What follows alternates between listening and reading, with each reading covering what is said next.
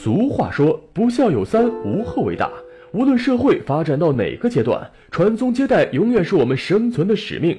孩子既是我们的家庭责任，又是我们的情感寄托。由此可知，患上不育症是一件多么痛苦的事情，对男人来说更是如此。从临床表现上来讲，男子不育分为原发性不育和继发性不育，根据生育能力划分为绝对不育和相对不育。原发性不育是指夫妻之间拥有正常的性生活，而且没有采取过任何避孕措施，但是妻子从来不曾怀孕。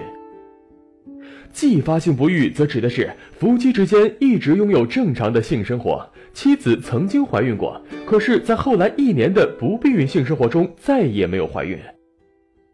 相对不育指的是男子的生育能力遭受过某种程度的损伤或破坏，但依然可以正常性交和射精，只要通过合理的治疗与调养，生育能力有恢复的可能。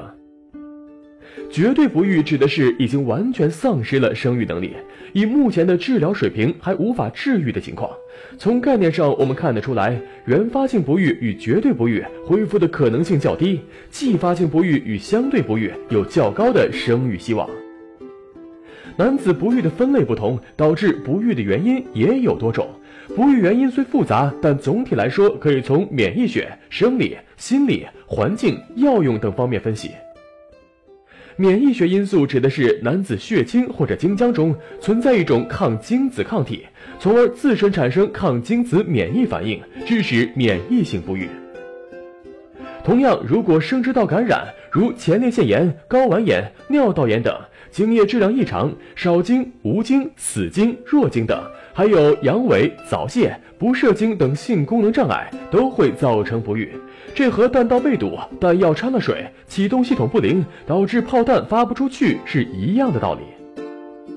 就算弹药大炮都没有问题，如果发射的人内心恐惧，炮弹依然打不出去。